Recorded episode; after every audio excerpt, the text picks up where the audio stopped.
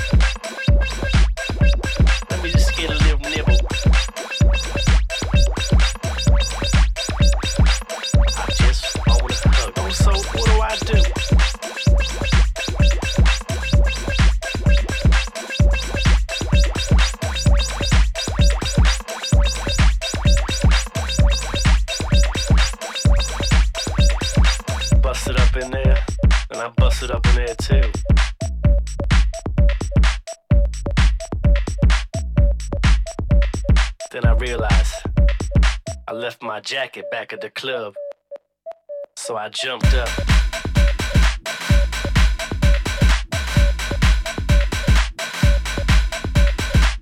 And I ran, ran, and ran till I couldn't run no more. Ooh, lemon twister. I couldn't touch you, but I can. Ooh, what did you say?